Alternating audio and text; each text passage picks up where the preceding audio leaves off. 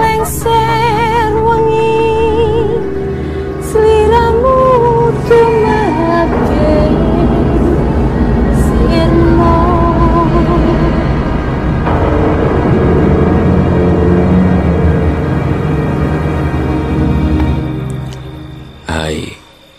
selamat datang di cerita horor ruang imajinasi. Sebuah kisah nyata yang mungkin kita pernah alami. Ya, dengan gua, Rencan. Dan selamat datang di cerita horor malam Jumat.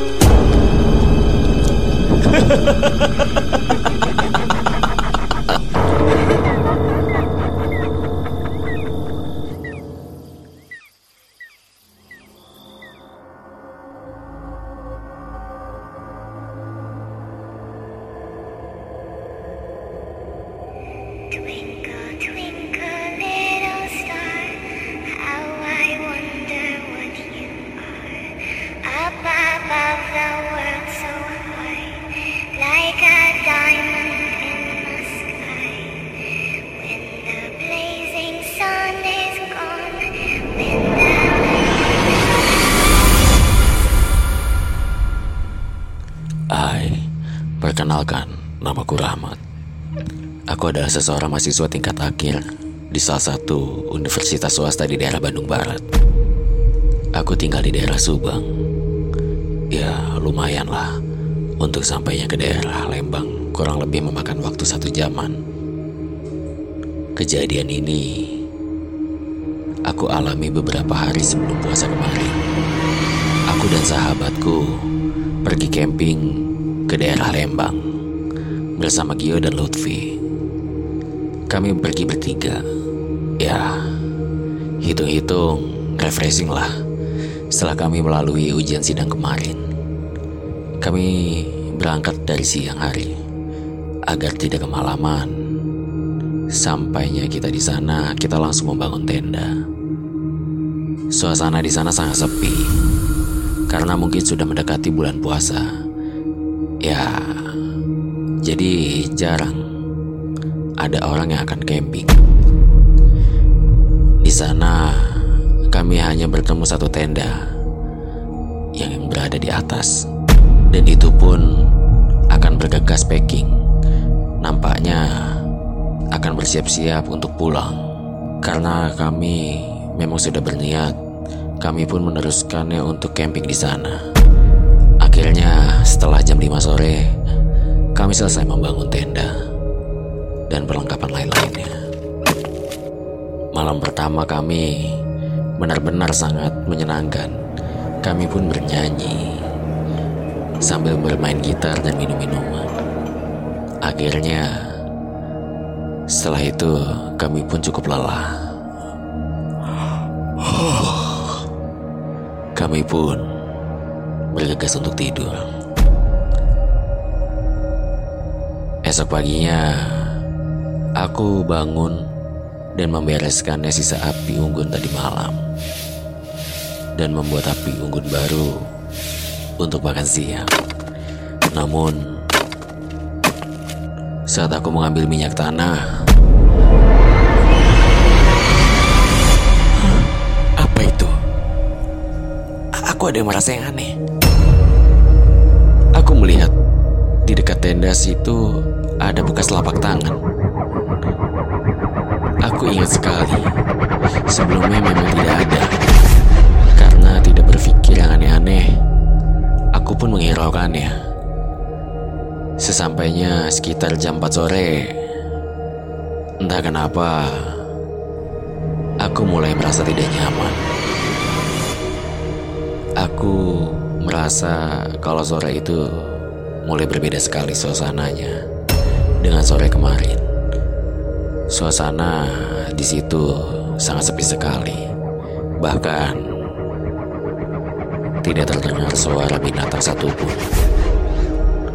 Hanya ada suara daunan yang bergesekan dikarenakan ditiup oleh angin.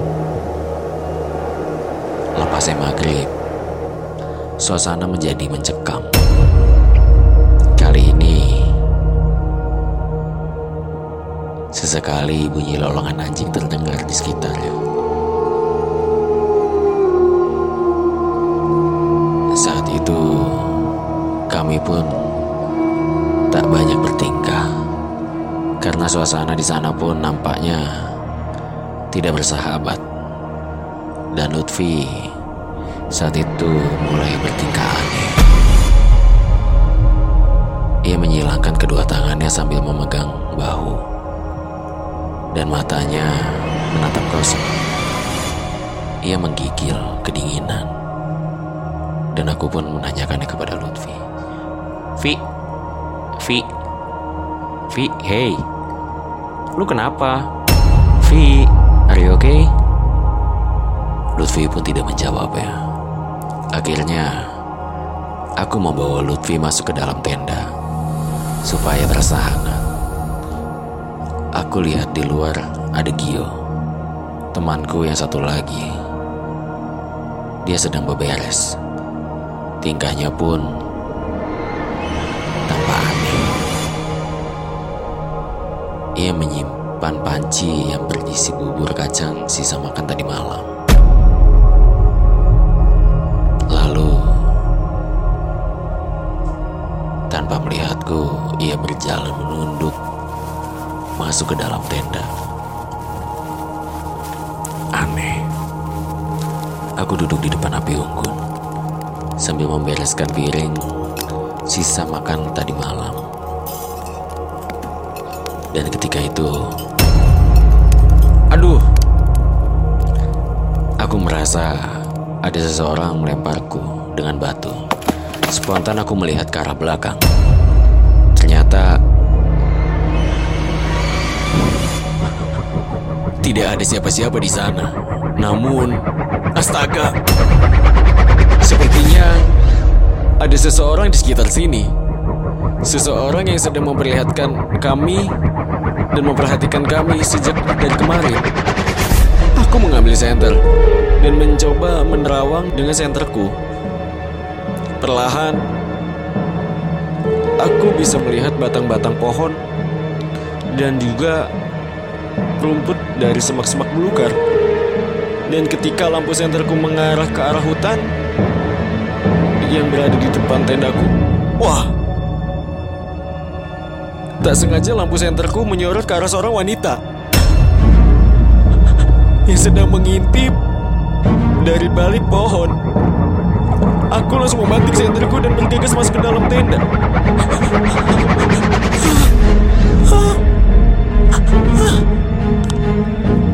Apa? Siapa di sana? Dengan nafas yang terengah, aku langsung menutup rapat-rapat tendaku. Aku lihat Lutfi masih terbaring dengan menggigil. Dan kali ini Gio. Kulihat duduk bersila sambil kedua tangannya memegangi perutnya. Mulutnya berkomat kamit. Seperti sedang membaca doa. Dan wajahnya terlihat sangat pucat. Dan bola matanya Gio tiba-tiba dia melihatku. Dan dia berbisik kepadaku, "Shh, Dengar suara lonceng gak? Dengar suara lonceng kamu? Suara lonceng apa? Eh, kita di sini kita ini cuma bertiga, bro. Gak ada orang lagi. Aku pun terkejut. Karena aku merasa tidak mendengar apa-apa, kami pun sunyi sejenak untuk mencari suara yang Gio maksud. Da- dan Benar saja. Dari jauh sayup-sayup terdengar suara lonceng itu. Mirip seperti suara lonceng Delman. Suara itu mulai terdengar semakin mendekat dan mendekat dan dekat sekali. Sampai suara langkah kaki kuda pun ikut terdengar. Aku dan Gio mulai panik. Kami ketakutan. Tapi karena penasaran, Aku mengintip ke arah keluar melalui celah-celah tenda. Suasana di sana sangat gelap. Dan dari kejauhan, aku melihat cahaya kuning datang mendekat sejalan dengan suara lonceng dan langkah kaki kuda yang semakin keras. Karena ketakutan, aku langsung menutup tendanya. Dan suasana kini berubah menjadi semakin mencekam. Ketika itu, ya Tuhan, aku dikagetkan oleh Lutfi yang tiba-tiba saja teriak. Dan juga dengan bahasa Sunda, namun tidak jelas. Kami mencoba membangunkannya. Vi, eh, Lutfi, eh, Lutfi, Lutfi, ayo sadar, sadar. Tapi dia tetap saja seperti itu dan malah semakin keras. Seperti kesurupan dan kami pun baru sadar kalau lonceng delman itu kini kini ini terdengar di depan tenda kami.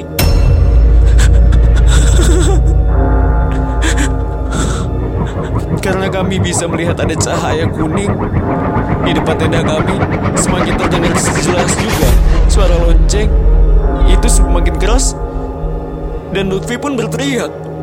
Aku mencoba menenangkan Lutfi sambil berusaha menyadarkan Lutfi. Gio pun membantunya dan tiba-tiba Astaga! Ada suara angin yang sangat besar menghembuskan tenda kami sampai-sampai tenda kami hampir terbalik. Dan ketika angin itu lewat, seketika suara itu pun lenyap. Teriakan Lutfi pun berhenti.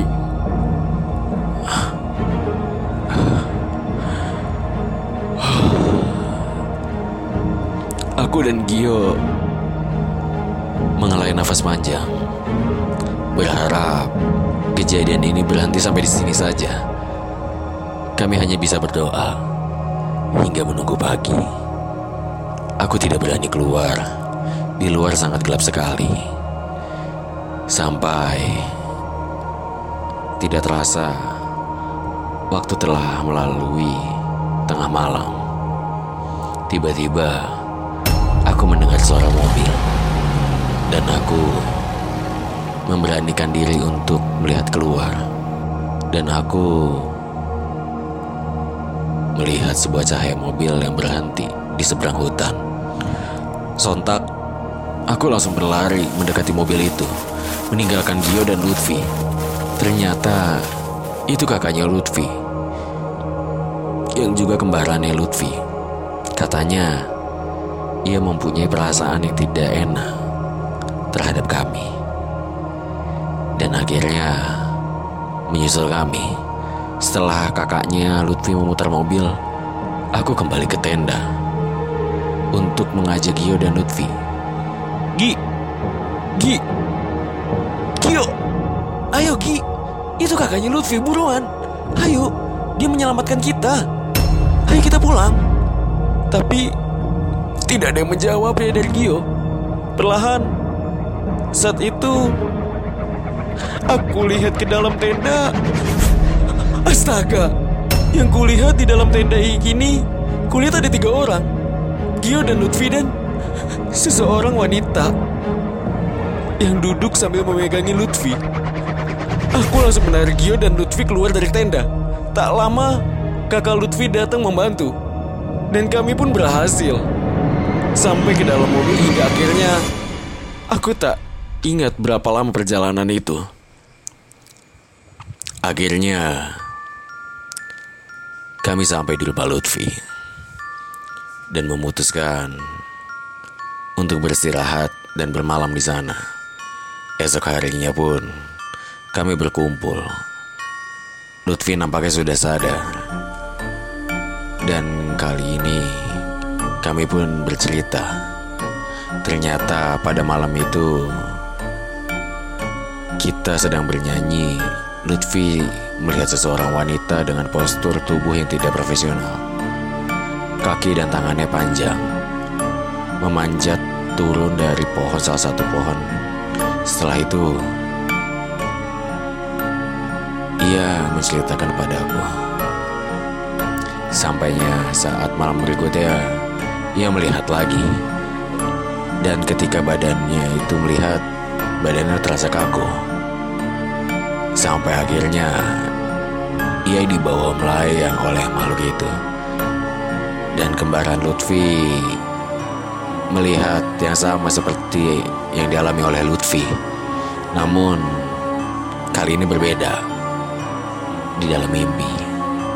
Maka dari itu, ia datang menyusuli kami. Dan aku baru sadar. Dan terjelaskanlah telapak tangan yang ada di dekat pohon itu. Dan bukan lain dan bukan lagi yang dilihat oleh Gio.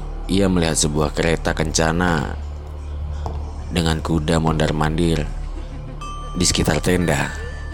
Yang akhirnya pun aku mendengar ya.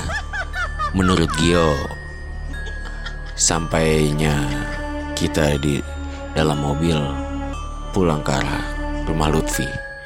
Ya, masih melihat kereta kencana itu mengikuti kami dan menghilang sampai di jalan agak ramai. Setelah kejadian itu, aku selalu berpikir di tempat sesepi apa pun kita, kita pun tak pernah sendiri.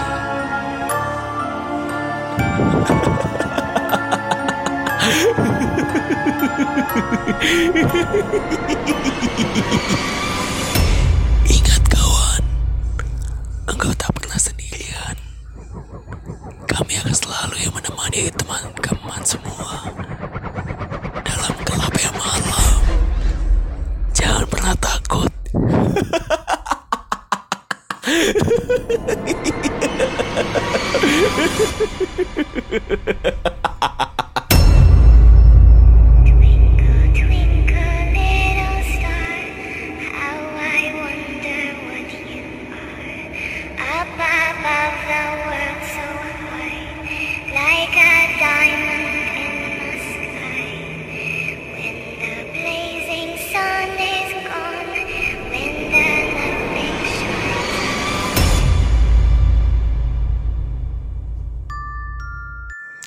Terima kasih kepada Nick Mersait yang sudah memberikan sebuah ceritanya kepada kami. Aku akan berpesan kepada kalian semua. Kalian jangan pernah takut untuk sendiri. Karena kami akan ada selalu di samping kalian.